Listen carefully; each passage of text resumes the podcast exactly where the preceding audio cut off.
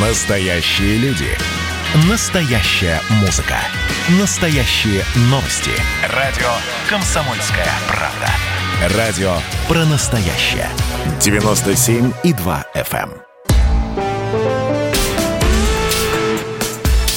По сути дела, Николай Стариков. Да, добрый день, дорогие друзья. Сегодня мы в очередной раз встречаемся с вами в прямом эфире. Я из Санкт-Петербурга, а Владимир Варсобин из Твери. И сейчас у нас есть небольшие проблемы со связью. Владимир, как вы, на связи? Ну, если вы меня слышите, то да. Да, сейчас мы вас прекрасно слышим. Ну что, э, Владимир, давайте начинаем нашу программу в том... Хочу, э, хочу, пока меня, меня слышите. Э, смотрите, все, что сейчас происходит, происходит из интересного, из такого вот неожиданного. Это как удивительно в другом, э, на другой стороне планеты, это, планеты, это Куба. Вот где не ожидалось, э, не ожидались манифестации, протесты против власти, так это на Кубе. Там сейчас идут протесты, введен комендантский час, чуть ли не военное положение – и э, рушится, Николай, еще одно из э, таких легенд левого движения – построение социализма на, отдельно взятом, на отдельно взятом острове. Это понятно, что связано с ковидом, понятно, что люди измучены дефицитом, в том числе и лекарств. Как вы на это смотрите? ну, во-первых, Куба вызывает огромное уважение, потому что люди давно и упорно отстаивают свои идеалы и интересы. И несмотря на то, что рядом находится сверхдержава, которая длительный период времени была единственной сверхдержавой, сейчас наступает опять многополярный мир, но все равно Кубу задушить никак не получилось. Представьте себе к этому еще, добавьте американскую военную базу на территории Кубы, да, вот ту самую Гуантанамо. Ну, казалось бы, у Кубы никаких шансов нет. А нет шансы есть. А то, что сейчас там происходят какие-то беспорядки, это связано не с каким-то резким ухудшением жизни. Куба, к сожалению, живет, э, ну, скажем так, достаточно скромно и бедно. Просто на Кубе произошла передача власти. Я напомню вам, что э, Кастро, уже только не Фидель, а его брат, собственно говоря, ушел в отставку, и вместо него сегодня главой Совета министров и Госсовета Кубы является Мигель Диас Канель. Это такой энергичный, молодой, идеологически заряженный человек, 57 лет, то есть по политическим меркам любого государства действительно очень молодой. И мне кажется, что сегодняшние вот эти э, протесты, они вызваны не каким-то ухудшением жизни трудящихся, а просто, что сейчас внешние партнеры, которые постоянно кубинскую государственность проверяют на прочность, они вот попробуют вот так вот качнуть. А повод действительно есть. Кубинцы живут бедно, это факт. В том числе заслуга в бедной жизни э, Кубы, это Соединенные Штаты Америки, которые ввели против Кубы все возможные санкции. Ну и, так сказать, чтобы вся картина была э, понятна, дорогие друзья, давайте вспомним, что Советский Союз оказывал Кубе большую помощь. Мы покупали там сахар, хотя, наверное, для нашей экономики он был не но мы таким образом помогали Кубе, всевозможные поставки, военные советники. Я думаю, что большого секрета не открою. Вот, например, мой лучший друг – по жизни, а, он, собственно говоря, в результате несчастного случая, будучи призывником советской армии, погиб на Кубе а, официально там не, не находясь. Советский Союз оказывал всевозможную помощь острову Свободы, а потом, после крушения Советского Союза, э, это была одна из тех стран, которых мы бросили. Вот просто бросили. Бросили в Афганистан, где Наджибула и многие другие были просто физически казнены э, теми же самыми талибами, которые сейчас опять приходят к власти, о чем мы, наверное, попозже с вами, Владимир, поговорим. Бросили Кубу, бросили Восточную Европу, бросили ЮАР, когда, собственно говоря, движение против апартеида, которое мы поддерживали, мы спонсировали, мы помогали, оно должно было прийти к власти, и в этот момент Горбачев дал команду не заниматься больше этими вопросами. Союзе. Потом мы предали и самих себя, все это было э, развал государства, а Куба устояла. Так что, э, Владимир, я бы вам, собственно говоря, не рекомендовал радоваться от того, что сегодня в столице Кубы происходят какие-то беспорядки, знаете, это, это какая-то, знаете, мода сейчас такая. Беспорядки в Берлине, беспорядки такого же рода в э, там, Лондоне, такие же беспорядки происходят в Брюсселе. То есть везде сейчас э, время, знаете, как говорят, такое. А, как говорится, устоит ли Куба? Я думаю, что Куба устоит. Не, не нужно хранить кубинскую власть, которая выстояла и не под такими политическими ветрами. Вот плохо вас сейчас слышно. Вот плохо вас слышно. Точно так же голос Соединенных Штатов Америки плохо слышен на Кубе, потому что американцы вроде рядом находятся, но ничего хорошего у них в этом смысле не получается. То есть мой прогноз развития событий на Кубе э, это будет некий тест некий тест того, что происходит, э, ну, э, попытка, попытка раскачки ситуации, э, он не удастся, и протесты как-то резко закончатся. Кстати, для справки, я вот посмотрел, последний раз какие-то попытки протестов, то, что сегодня называется протестами, были на Кубе 30 лет назад. Ну, согласитесь, что такая, в общем, чистота э, об, обо многом э, говорящая. Владимир, как у вас там со связью? Не слышно вас, Владимир, не слышно. Но, Влад пока Владимир э, пытается привести связь в, какое-то, э, так сказать, э, э, техническое соответствие с, с временем, я, мы вот сейчас перед программой готовились как раз и говорили, что, знаете, есть технический прогресс, у коллеги по программе почему-то технический регресс. Вот уже вторую программу его плохо слышно, это знаете, находится почему? Э, в Николай, Твери. Да, это, это, вот, это, видите, того, старая добрая того, телефонная связь оказалась да, надежней. Да, она всегда спасает. Uh, Николай, просто проблема в том, что у меня этот ноутбук, который у меня есть, он мне увидел и Кубу, и Венесуэлу, и где только. То есть вот за последнее время он по-старчески хандрит, так что я извиняюсь сразу перед нашими многочисленными слушателями. А по поводу Кубы я хочу вот что сказать. А, Куба, э, ну, о ней мы знаем все-таки э, со слов часто туристов. Я специально сейчас просканировал все э, туристические, ну, часть туристических форумов, особенно не интересовало те, кто вернулись вот только сейчас, и у них там просто царит ужас вот во всех этих впечатлениях. Ну, там, конечно, и туристов запирали в, в отелях, значит, все, все время подозревая их в том, что они ковидоносители, но не в этом даже дело. А в том, что кубинцы подходили к туристам и просили у них лекарства, оставить лекарства у них. А, ведь а, а, кубинцы видели многое. А, у них дефицит вот всего, что могло быть, у них это есть. Чем дальше, тем хуже. Но вот самый страшный дефицит, который может быть, это, конечно, лекарства. И сейчас, когда их захлестнула эпидемия, из-за того, что местные власти отказались от спутника, они отказались прививать э, свое население российскими вакцинами, китайскими, кстати, тоже. Потому что они разрабатывают свою вакцину. Но не рассчитали силы, и э, теперь сейчас у них э, прирост больных просто грандиозный, э, люди не знают, чем лечиться, и именно это, а не американские инструкторы, э, их э, как бы вытащило на улицу. Э, люди давно э, думают там бунтовать, потому что они просто не доедают в прекрасном э, острове свободы. Но сейчас их просто достала эта ситуация.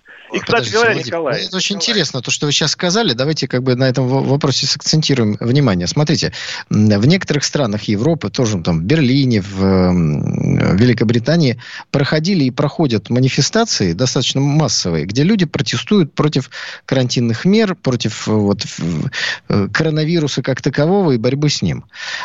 И получается, что на Кубе как бы все наоборот. Если верить вам, то на Кубе происходят демонстрации, потому что власти недостаточно борются с коронавирусом. Я правильно вас понимаю? Дело в том, что коронавирус наслоился на а, экономическую катастрофу. Там, там ВВП уменьшилось за последний год на 11%. Там у них э, просто падение уровня жизни и так невысокое достигло просто дна. И мне просто интересно смотреть, как реагируют сейчас кубинские власти. А реагируют они, как в свое время э, говорил Лукашенко. Ведь Лукашенко тоже э, сомневался вообще в существовании ковида, и именно это тоже подстегнуло людей э, для выхода на улицу. Так вот, э, кубинский лидер говорит ровно те же слова – это американские а, инструкторы, это американское влияние, кубинская власть тут ни при чем.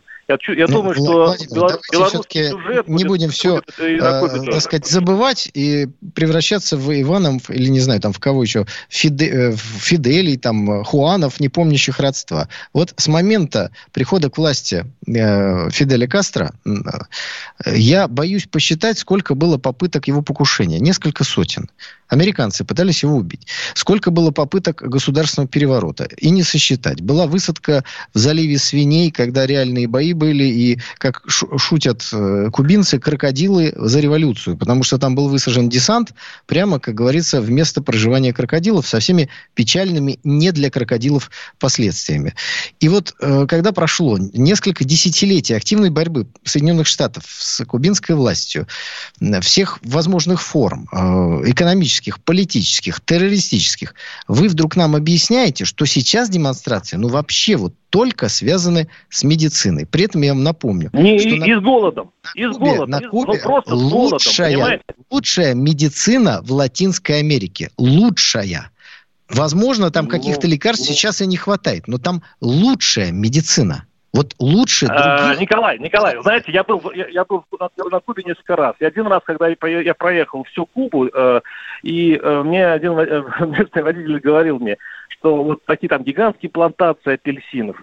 А, и он смотрел на это вот печальным взором и говорил, «А почему, э, почему ты хмуришься? Это же, посмотрите, сколько апельсинов. Он говорит, а у нас, а у нас дефицит апельсинов, мы не видим этих апельсинов, потому что все это собирает и отправляет иностранцам за границу Родеро. Э, а понимаете, у них, возможно, хорошая медицина, но она на импорт. Вы, вы, э, вы думаете, что Кубинская люди что-то от этого получают? Э, вспомните, что Фидель Кастро Николай, принимал мы договорим детей об этом и так далее и тому подобное. Николай, прервемся на, прервемся на несколько секунд. Но мы сейчас уходим. А, и снова будем с вами. По сути дела, Николай Стариков. Следствие утверждало, что он стрелял в Чубайса. Два года он провел в Кремлевском Централе и добился своего полного оправдания. Радио «Комсомольская правда» и адвокат-писатель Иван Миронов представляют проект «Линия защиты». Передача о том, что безвыходных ситуаций не бывает. Обсуждение самых острых тем недели, неожиданные гости, общение со слушателями и невероятные истории от ведущего – которые произошли с ним на самом деле. Все это «Линия защиты Ивана Миронова». Слушайте каждую пятницу в 6 часов вечера по московскому времени.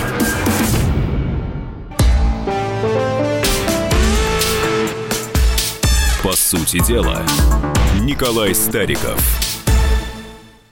Ну, обсуждаем, кстати говоря, не только Кубу, мы обсуждаем и левую идею вообще, поэтому Николай, мне кажется, сейчас а, стоит просто э, всем своим телом, э, защищая от американских империалистов кубинскую революцию. Все-таки это проект левый, коммунистический в каком-то смысле.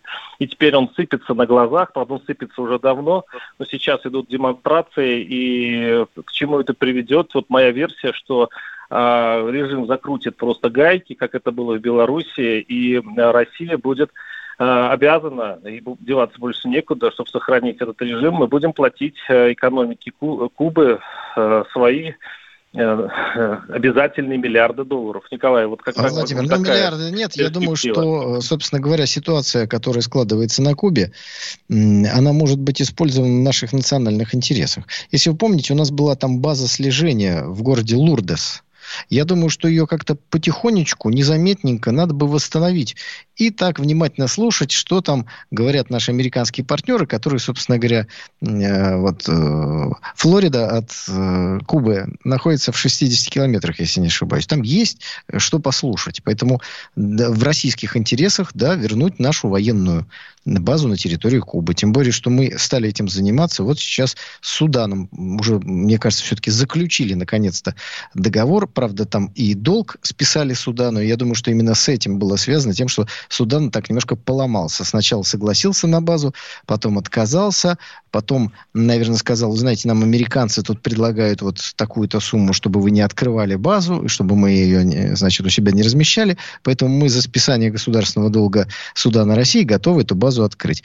Я считаю, что у нас больше баз военных и хороших. И чем ближе они будут к чувствительным точкам для наших партнеров, тем более наши партнеры будут внимательны к нашим желаниям. Вот они как-то... Знаете, ну, понимаете, база это вишенка на торте. Вы же понимаете, мы уже э, десятки миллиардов заплатили, ну десяток как минимум, заплатили Венесуэле соседней с Кубой. Понятно, что где-то счет нам и вместе с базой, если мы уж там будем ее устраивать, еще, я думаю, будет 10-20 миллиардов долларов. И еще они уйдут в долги, которые... Как вы любите считать, Владимир? Ну что ж, давайте посчитаем. Э, но я предлагаю, прежде чем начать считать миллиарды долларов, давайте посчитаем итоги выборов, которые произошли в Молдавии. Потому что чувствую, что вы потираете руку, одну, вторую, друг, друг от друга эти руки, потому что в итогах выборов, которые прошли в Молдавии, ну, я вот прям вот жду, когда вы скажете. Нет, не хотите говорить? Ну, тогда скажи. Николай, ну, я знаю результат выборов. Мне интересно, как вы это сообщите. Все-таки они для вас неприятны, я понимаю. Ну, для меня они неприятны по нескольким причинам. Значит, первое. Молдавские избиратели, судя по результатам выборов, поверили в демагогию э, проправительственной, пропрезидентской партии Майи Санду под названием «Действие и солидарность». Э, по э, итогам она получает порядка 53% голосов. А вот те, кто действительно собирался и собирается, я уверен, будет развивать экономику и страну, Молдавию, союз коммунистов и социалистов Республики Молдова, они набирают 27,4% голосов. Еще третья партия проходит по названию своего лидера, тоже такая странно. Для нас это звучит партия ШОР, 5,74%. Ну что, э, собственно говоря, молдавские избиратели сделали свои выводы. А мы можем сделать свои выводы на основе того выбора, который осуществил молдавский избиратель. И ситуация следующая. Вы знаете, э, я обеспокоен будущим Республики Молдова. Потому что Майя Санду, получив такую поддержку и возможность формировать, в, так сказать, в один голос правящую коалицию, даже и коалиция-то, собственно говоря, не нужна, она начнет проводить ту политику, о которой говорила неоднократно это не, не просто разворот на Запад, это разговоры и, я боюсь, действия о потере государственного суверенитета. Все речь идет о том, что Румыния поглотит Молдавию. Вот это, что называется, патриотизм в кавычках. Э, но это не просто э, умозаключение или какое-то там свободное развитие событий. Из этого вытекают огромное количество печальных последствий, в том числе и для нас с вами. А именно, как только становится понятно, что Молдавия как государство прекращает свое существование, возобновляется гражданский военный конфликт в Приднестровье, потому что там живут люди, которые румынами быть не хотят ни при каком раскладе. Николай, Николай, Николай, смотрите, вот сейчас да. вы что сейчас делаете? Вы сейчас вот своей этой речью, по сути, это угроза. А вот если я, я, мы с вами ведем эту передачу несколько лет, я э, научился понимать, что вы хотите на самом деле сказать. Вот в случае с Молдавией, это моя версия, я, конечно, не вкушаюсь, что я точно воспроизведу ваши мысли. Вы говорите так, ну, мне не понравилось, мне или это нам, коллективному Кремлю, а мне, э, нам не понравилось голосование избирателей Молдавии. Поэтому, э, ребята, э, теперь пеняйте на себя. Теперь за ваш суверенитет, за ваше самостоятельность, вообще за ваше государство никто и гроша ломаного не даст. А, значит, вспыхнет, мы так сделаем, что вспыхнет в Приднестровье конфликт, мы вам сделаем санкции, вы еще сто раз пожалеете, что так проголосовали. И вы еще будете э, еще э, смотреть на Донбасс э, сегодняшний, да, и еще завидовать э, донецким жителям, потому что мы вам там за это голосование устроим ад. И еще, вы знаете, что вы говорите? Вот когда, а, э, если кто-то, э, если избиратель голосует э, за, за тех политиков, которые не нравятся Москве, то это продажа суверенитета. Если бы они проголосовали, условно, за коммунистическую местную партию, за социалистов, за Дадона и так далее, в этом случае они бы голосовали за суверенитет и за независимость Молдавии. Да, ну Хотя, вот деле, давайте, это, Владимир, это, от эмоций это, перейдем это, к фактам. Бы, деле, давайте, давайте перейдем к фактам. Вот что такое Майя Санду? Сторону, Москвы. Подождите, вот сейчас давайте стороны света оставим в покое. Вот просто голый анализ, такой прагматичный. Что такое Молдавия? Это государство, которое производит в основном сельскохозяйственную продукцию. Виноделие, овощи, фрукты. Это не промышленная страна, и промышленной страной в ближайшее время она точно не станет. Это значит, что ей нужно куда-то все свое замечательное вот это вот производство куда-то вывозить. Рынок сбыта нужен. Вопрос.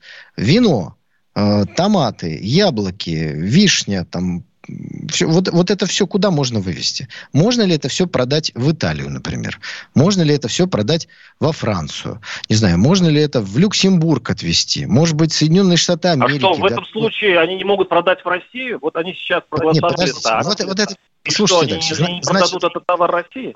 Не спешите. Вот вы уже начинаете понимать, да, значит, рынок сбыта – это Россия и другие государства нашего э, Евразийского союза. И в этот момент Майя Санду говорит, президент, так, на всякий случай, она говорит о том, что миротворцев российских надо из Приднестровья вывести.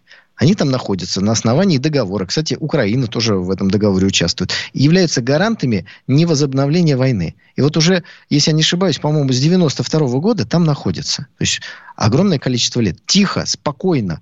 Уже, так сказать, все забыли, что там война была. Но повод для войны всегда существует. И говорят, давайте выведем оттуда миротворцев. Приднестровье этого не хочет.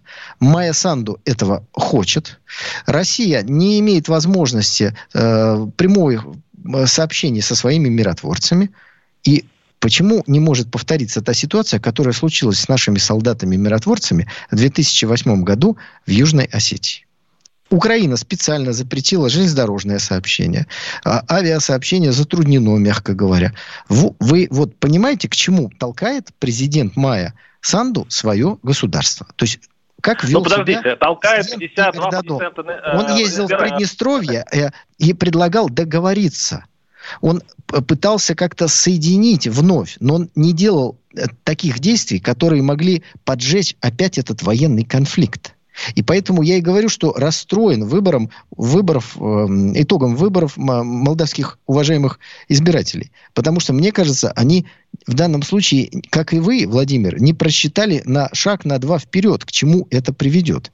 Они сейчас выписали э, вотум доверия президенту Майя Санда – которая, во-первых, выступает за поглощение государства Румынии, а с другой стороны, за начало гражданской войны, которая неизбежно в этой ситуации начнется. Вот стоит заявить, завтра Румыния будет и Молдавия это одно государство, на следующий день у вас там война.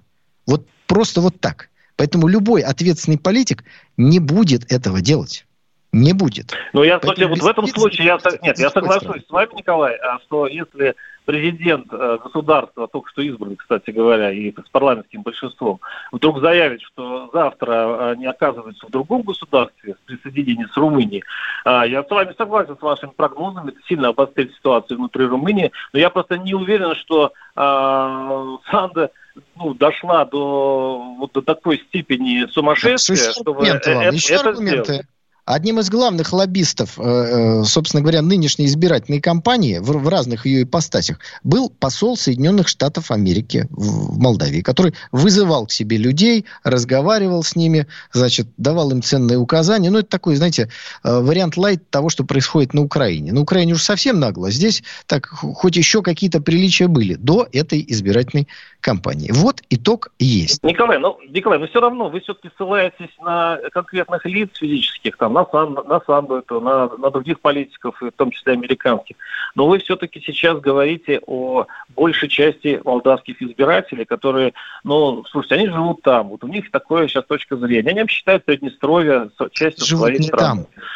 Точно так же, как Майя Санду избрали молдаване, которые живут за пределами страны и не в России, так и сейчас значительная часть э, итогов этих выборов обу обусловлена голосованием, очень часто непрозрачным диаспором. Мне очень, забав... Мне очень забавно смотреть, Николай, как, вам, как вы не согласны с, с выборами э, в другом соседнем, пусть соседнем, Нет, но в другом согласен. государстве. Я просто... И, и, Жалко, и, хорошая страна. То, хорошая страна, рабочий народ. Жалко мне, собственно говоря, Молдавию после итогов этих да выборов. ничего страшного Буду не случится. Рад Давайте сейчас э, прервемся, уйдем на новости. По сути дела, Николай Стариков. Давайте не будем растекаться мыслью. Единственный человек, который может зажигательно рассказывать про банковский сектор и потребительскую корзину – рок-звезда от мира экономики Никита Кричевский – ну, мы, конечно, все понимаем, у нас рекордный урожай, у нас же миллиард есть, мы этим гордимся. А хлеб закупали за границей. В 2003 году Борис Абрамович предлагал мне стать папой римским. Я отказался. Он разбирается в мировых трендах, строит прогнозы и знает, что надо делать. У меня есть встречное предложение. Если вы нам намекаете, мол, вы там смотрите, да, так вы национализируете эти холдинги. Какие проблемы? По средам в 17.00 по Москве. «Экономика» с Никитой Кричевским. На радио «Комсомольская правда». Я буду резок, я буду краток, я буду четок. По сути дела, Николай Стариков. И микрофоном Владимир Варсобин. Ну что ж, обсудили Молдавию. Николай, тут на самом деле я приглашаю вас вернуться в Россию, тем более такой повод. Э, я очень смеялся, когда читал новости, э, которые наши официальные информагентства распространяли после приезда э, движения «Талибан» из Афганистана в Москву. Так и там звучало это так. Там «Талибан» в скобках запрещенная организация в России, скобка закрывается, дал э, пресс-конференцию в Москве. И, кстати, наши, э, наши оппозиционеры уже подали иски в, в ЦИК, э, требуя снять Единую Россию с выборов из-за того, что э, один из лидеров списка, а именно Лавров, глава МИДа, встретился с признанными официально террористами, которые приехали в Москву. Дело в том, что структура Навального, ФБК, была снята с, регистрацией вообще признана экстремистской, и многие политики, которые с ней содействовали, были сняты с выборов именно по этому поводу. То есть получается, что Лавров может встречаться с террористами, а, допустим, условный Яшин, которого сняли тоже с выборов, э, не может. Николай, вы вот как законник, как человек, любящий вот все-таки э, нашу, нашу букву закона, объясните, в чем разница? Вы знаете, еще больше, чем букву закона, я люблю Россию. И если для интересов России нужно провести в Москве пресс-конференцию, организацию, которую мы вслед за американцами признали террористической, Талибан, запрещенная в России организация, то я считаю, что надо провести эту пресс-конференцию. Надо с ними встретиться, надо с ними поговорить. Ровно а так законы же, как... куда денем? А здесь нет никакого нарушения закона. Вообще никакого нарушения закона да. я не да. вижу. И я полагаю, что и Центральная избирательная комиссия тоже не увидит здесь никакого нарушения закона. Ну а когда вы Лаврова э, с Яшиным э, сравниваете, слушайте, у меня мама ну, а говорит... Что? Они оба баллотируются. Подождите, для, Николай, для у нас ну, короче говоря, равны. не сравнивайте попу с пальцем. Ну вот так примерно Николай, это звучит. У нас, ну, мама у нас мне говорит чуть-чуть... Перед стыком вот. все равны, что Яшин, что Лавров. Оба идут на выборы. Лавров идет на выборы, еще раз говорю. Он возглавляет тройку, возглавляет список «Единой России». Он не просто чиновник, он политик, и за него будут голосовать. Этот человек встретился с террористами, никто не снимал. Вообще говоря, почему МИД перед визитом талибов просто не снял с них клеймо террористов и таким образом соблюл все, все законы? А мне такое впечатление, что наше правительство и наши чиновники вот так привыкли плевать на законы собственные, которые они, собственно, писали, что вот они абсолютно не видят э, в этом никакой, э, никакого подвоха. Ну, мы встретились с террористами, ну и что тебе? Так нужно было государству. А Яшину и прочими, значит, э, шелупени нельзя. Вот потому что мы тут главные. И мы можем Владимир, я вас немножко расстрою. Я расстрою. Я, я, наверное, законы все-таки знаю чуть меньше, чем вы, поэтому я не могу оценивать юридические последствия, но, на мой взгляд, все как бы абсолютно нормально, а дальше пусть оценивают те органы, которые должны да, А почему вы оппозиционер? Вы, Послушайте вы меня, списке, Дай, дайте мне вы, ответить. Вы, вы я, я вас расстрою. Это не почему первый визит Талибана Россию в том статусе, в котором Талибан, запрещенный в России, находится. Не первый визит. Просто всевозможные Яшины и, увы, мой партнер по передаче Владимир Варсобин используют каждую, э, так сказать, какую-то вот вот информационную стройку, чтобы быть в э, топ-заголовках. Вот и все. Ну, слушайте, не первый визит. Но по поводу ну, предыдущих ну, визитов... Не, не, не, не, не нарушение закона Российской Федерации. Не возмущ... Вы не возмущались. Не возмущались. Но давайте все-таки вот э, какую-то структуру нашей программе придадим. Э, вы сейчас поймете, что я имею в виду. Вот в Москве сидят мужчины такие импозантные в перуханах. Это такая рубашка традиционная афганская. Э, А давайте посчитаем количество фронтов, которые против нас открыты за последнее время. Мы будем не по степени важности или сложности, а по, э, просто по времени, когда а, они открывались. Первая Сирия первый фронт, в котором мы были вынуждены участвовать, потому что последствия неучастия были бы значительно более печальные. Сейчас Сирия стоит, на Ближнем Востоке террористические э, организации в основном разгромлены, большое количество боевиков уничтожено, и проект Запада под названием ИГИЛ, запрещенное в России государство, в общем, на Ближнем Востоке уже не опасен э, для нас. Итак, первый фронт, ну. Сирия был открыт. Второй фронт на Донбассе, он существует. Каждый день там стреляют, там гибнут люди, и те, кто стреляет... Заметьте, и Сирия гниет, и Сирия гниет, те, потому что она не... Она, те, Владимир, я вот скажу, потом скажите Донбасс вы. гниет. Вы будете ну, говорить. Дальше, так, дальше, Значит, так, Дон, на Донбассе стреляют в людей, убивают донбассов. И те, кто отдают приказы стрелять и сидят в Киеве, они называют Россию врагом. Поэтому мы смело можем говорить о том, что это фронт и не больше, и не меньше. Дальше. Провокации в Черном море. Рядом с Крымским побережьем все время пытаются проплыть, э, вот э, некоторые меня поправляют, что корабли ходят. Это наши корабли ходят, а их корабли плавают. Вот стараются проплыть, натовские эсминцы всяческие разные. А вы знаете, а у нас должна быть очень хорошая историческая память. Каждый раз, когда иностранный корабль подплывал к побережью Крыма, ничего хорошего не было. Я даже не Крымскую войну, э, значит, вспоминаю, когда там героическая оборона Севастополя и так далее и тому подобное. Когда Э, турецкие, в скобочках немецкие корабли Гебен и Бреслау в 1914 году обстреляли побережье Крыма и Севастополь. Э, Николай, мы, вернитесь в Афганистан, пожалуйста. Еще мы, один мы фронт э, мировой войны. Ничего не запутайтесь. Наши слушатели умные, подкованные и терпеливые. Значит, третий фронт – это провокации в Черном море, потому что они говорят, мы будем дальше их осуществлять. Четвертое. Мы только что с вами говорили, Молдавия. Молдавия в шаге от дестабилизации. Там наши миротворцы, там наши граждане в Приднестровье, и это тоже наш потенциальный конфликт, который нам могут навязать. Четвертый конфликт. Теперь пятый конфликт. Мы говорим с вами об Афганистане. Американцы уходят из Афганистана под видом бегства. Ой, мы так срочно бежали, бросили тяжелое вооружение, различную амуницию и легкое стрелковое вооружение, передают это Талибану и запрещенным другим в России организациям для того, чтобы направить их в Среднюю Азию. Это тоже наш фронт. Таким образом, пять, Владимир за последние буквально несколько недель... Вы сами себе сочинили, по большому счету, еще 5, три 20, фронта. И вы, точно вот, фронт. Я предлагаю всю эту картину воспринимать целиком. Тогда будет понятно, кто за этим стоит.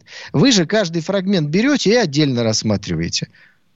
И тогда не подождите, понимаете Николай, подождите. Вы сейчас описали нашего вероятного противника вот на афганском фронте.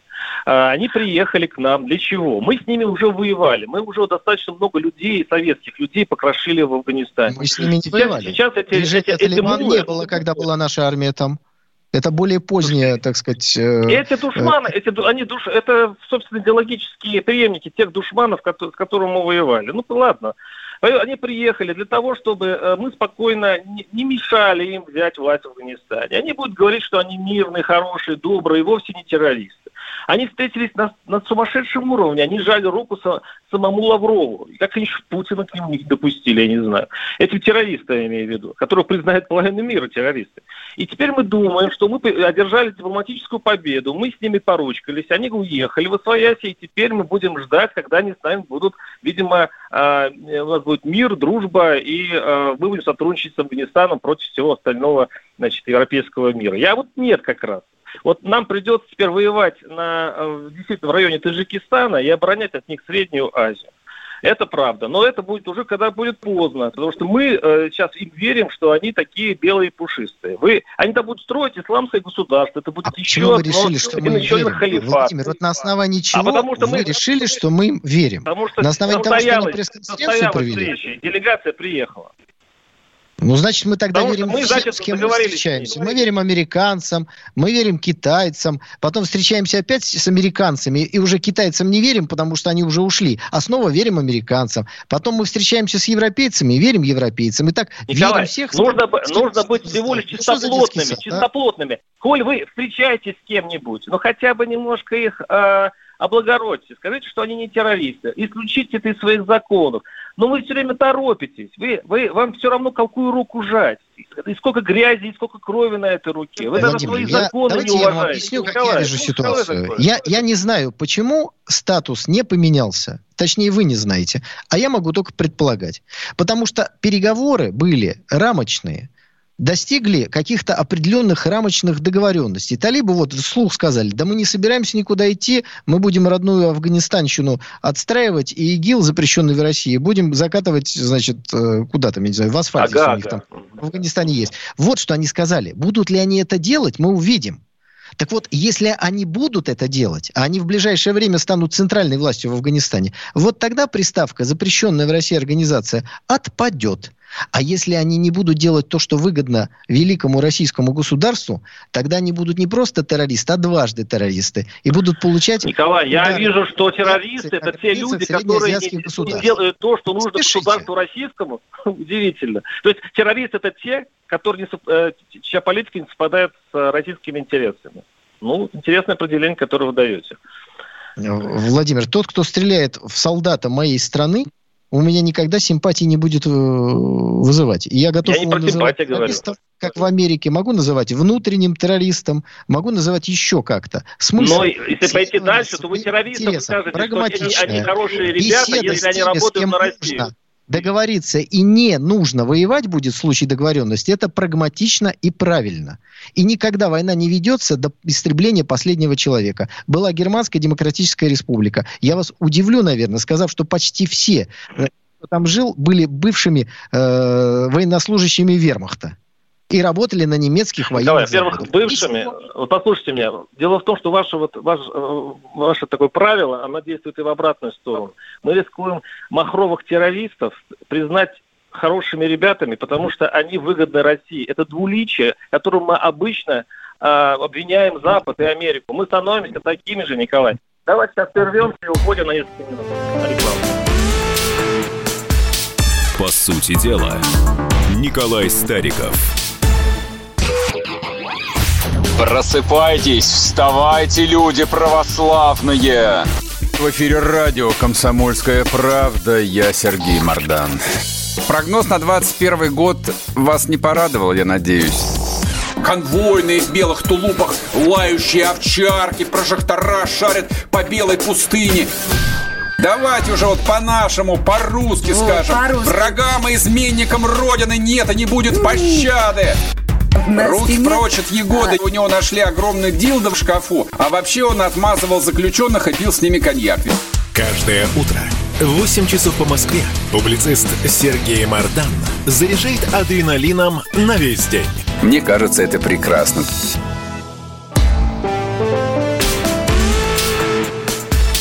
По сути дела, Николай Стариков. И у микрофона Владимир Варсобин. Э, Николай, я предлагаю перейти все-таки совсем уже близко к нашим слушателям. Э, Вы как-то не хотели обсуждать снова э, вирус, наш, наш ковид, уже ставший страшным и родным. А, Но вот э, последние новости, они меня совершенно так напрягли. Почему? Там, они такие уж и последние, согласен. Эта информация известна несколько дней назад, еще было известно. Но то, что один из препаратов, которые прививают людей российских э, в соавторе э, Голикова, а другой препарат был разработан в сотрудничестве с санитарным врачом Поповой, вот меня лично это немножко не то, что насторожило, ну, конечно, я узнал нашу жизнь российскую, при котором самые хорошие, самые богатые э, проекты э, становятся собственностью наших высоких чиновников, но все равно мне казалось, что все-таки вакцина, и это дело такое святое. Но вот такая вот есть информация, конечно, надо проверить, но это уже, собственно говоря, и проверять не надо, как говорят многие. Слишком из разных источников это все идет. Я вот сегодня привился второй прививкой, теперь у меня есть QR-код, Николай, вот, э, заодно скажу. Как вы вообще относитесь к подобному, подобной информации? Не напрягает ли она вас она? Э, Конечно, напрягает. Не, не меня одного, всех напрягает. И напрягает противоречивость ежедневная смена тональности. Э, Это, знаете, как мы вот наблюдали чемпионат Европы по футболу. Если бы правила каждый день менялись. Вот каждый день меняются правила. Я уже рассказывал, что моя мама и теща собираются лететь в курорты Краснодарского края, конкретно в Анапу. Я поэтому внимательно слежу за теми новинками законодательными, которые выпускает особенно вот в Краснодарском крае. Вот сейчас мне прислали скриншот, прочитаю, это очень интересно. На Кубани заявили об обязательной вакцинации даже для приехавших на день. Нет разницы, приезжают туристы в Сочи на месяц или всего на один день, им нужно прививаться на месте, если не успели до этого, пояснили власти региона. Я вот читаю такое и думаю, наверное, на курортах Турции настолько серьезный недобор, что у властей Краснодарского края других проблем нет. И они вот сидят, совещания проводят. Как бы нам сделать так, чтобы никто к нам не приехал, а все поехали бы в Турцию? Потому что Турция без ПЦР можно поехать, а здесь, даже если на день ты приехал, должен прививаться. Вот смотрите, я не медик. Но вы вот только что, Владимир, э, собственно говоря, сказали, что вы сделали вторую прививку, и у вас теперь QR-код. Да. Значит, ну, что да, такое теперь есть права. Давайте вот от этих каких-то странных э, нововведений в русский язык перейдем. Вторая часть прививки означает, что вы привиты. Вот первая часть означает, что вы только начали. То есть смысл прививки это первая, две недели перерыва, вторая, и вот теперь вы точно привиты. И поэтому да. QR-код в Москве вам дают именно в этот момент. А теперь давайте включим логику властей Краснодарского края. Вы приехали на один день и должны привиться. А потом да. вы... Если вы не привиты до, до тех пор. Так с, прививка не дает сразу того эффекта, ради которого, собственно говоря, и прививаются. Николай, неправда. Николай, неправда. Ну, вот сейчас я вас поправлю. А иначе она дает, она, она, она дает прививка. Нет, Владимир, Николай, иначе QR-код вам давали в первый день, когда вы послушайте, сделали. Я, я вас понял, я вас понял, ваша точка зрения мне понятна. Дело в том, что при первой э, прививке все равно организм получает защиту. Не такую мощную, как после второй, но все-таки. А, э, власти Краснодарского края, они просто цепляются за, за любую возможность, чтобы не породить, э, ну, чтобы не косило, короче, на пляжах вот эта страшная болезнь, их же отдыхающие, потом не пришла прокуратура и так далее, так далее. Чтобы машина не прокатилась колесом по их чиновничьим головам они просто цепляются за действительно медицинский факт, что при первой прививке возникает такой первичный иммунитет. Он что дает? Он дает небольшое, да, небольшую прибавку иммунитета, но зато при заболевании он все равно смягчает это заболевание. Второе дает действительно ну, практически каменную стену, потому что вот сейчас я чуть-чуть чувствую, конечно, по дереву, она есть, надеюсь. Вот, а, поэтому в этом смысле я чиновникам... Мы, мы тоже надеемся, что каменная стена у вас будет каменной. Но когда вот так каждый день меняются какие-то решения, ну это, это просто меня, Согласен. Э, честно говоря, удивляет. Дальше, давайте просто, ну вот здравый смысл. Человек прилетел Давай. в отпуск, у него акклиматизация. Вот э, я когда был ребенком, прилетал, у меня всем сопли какие-то начинались, там иногда я даже болел. Многие люди, меняя климат, происходит у них акклиматизация. И в этот момент им обязательно нужно делать прививку, после которой у них может усугубиться то, что начало. А если они чувствуют себя плохо, то это все равно, ну, как бы не является... От... Ну, ну что это такое? Ну, ну, ну во-первых, это... они проходят э, с врачом. Сначала идет, я, вот я вам скажу свой опыт. Вы же не прививались, вы же не знаете, наверное, это вот по своему опыту. Ты приходишь так сначала... Это надо не в отпуске делать. Он... Ну, прививка – это серьезное это... дело. Между я первой понимаю. и второй Давай, две я, недели. Я Сейчас люди две недели только в, в отпуск проводят. Ну, это, это из какой-то параллельной это реальности. Процедура, я вам скажу, котором... для чего это сделано. Потому что сначала приняли такое решение, чтобы никто не приехал, а потом стало понятно, что, собственно говоря, погибнет э, целая отрасль в, в Краснодарском крае. И поэтому можно приехать с ПЦР, но потом э, надо прививаться. И, как всегда, строгость российского законодательства будет компенсироваться необязательностью соблюдения не как в Москве. Вот вы, как говорится, хвастаете своим QR-кодом. Я приехал в Москву на днях. Думаю, как я теперь э, что-нибудь съем. Вилок с, с собой пластиковых набрал, чтобы там каких-нибудь э, покупать салатики в магазинах. Магазины же еще пускают таких, как я. И вот где-нибудь uh-huh. там на улице есть. И вы знаете, оказалось-то, я зря переживал. И здесь тоже строгости московского законодательства компенсируются э, теми э, лазейками, которые мэр Собянин придумывает. То есть в ресторане сидеть таким, как я, нельзя, а на веранде можно. И время сидения на веранде продлили еще на месяц до 1 августа. Все. Никаких проблем. Я пришел спокойно, Николай, съел свой Николай, пистолетик. смотрите, вам это... Вот я вот даже вставлю себя на место несчастного приезжающего, который с изумлением обнаруживает, что сейчас им надо делать прививку. Даже, кстати говоря, было бы здорово, если бы это не было э, сложно пройти, чтобы их там сразу привели на какой-нибудь пункт, и их всех просто сделали укол в плечо. И вы, если вдруг э, делаете этот укол в плечо, это буквально 30 секунд, и вы сразу иде, у, уходите. Не надо делать из этого гигантскую проблему. Если турист заодно приехал отдохнуть, отдохнуть, и заодно он получил первую прививку, э, а он бы собирался сто лет бы ее сделать. Надо к, к этому относиться спокойно, как к любой прививке, которая нас сопровождает уже всю жизнь нашу. Ну, делайте прививки и просто не думайте ни о чем. Слушайте, мне кажется, что все это делается для того, чтобы наполнить пляжи. И, и, и вам, Николай. До свидания. дорогие друзья. По сути дела, Николай Стариков.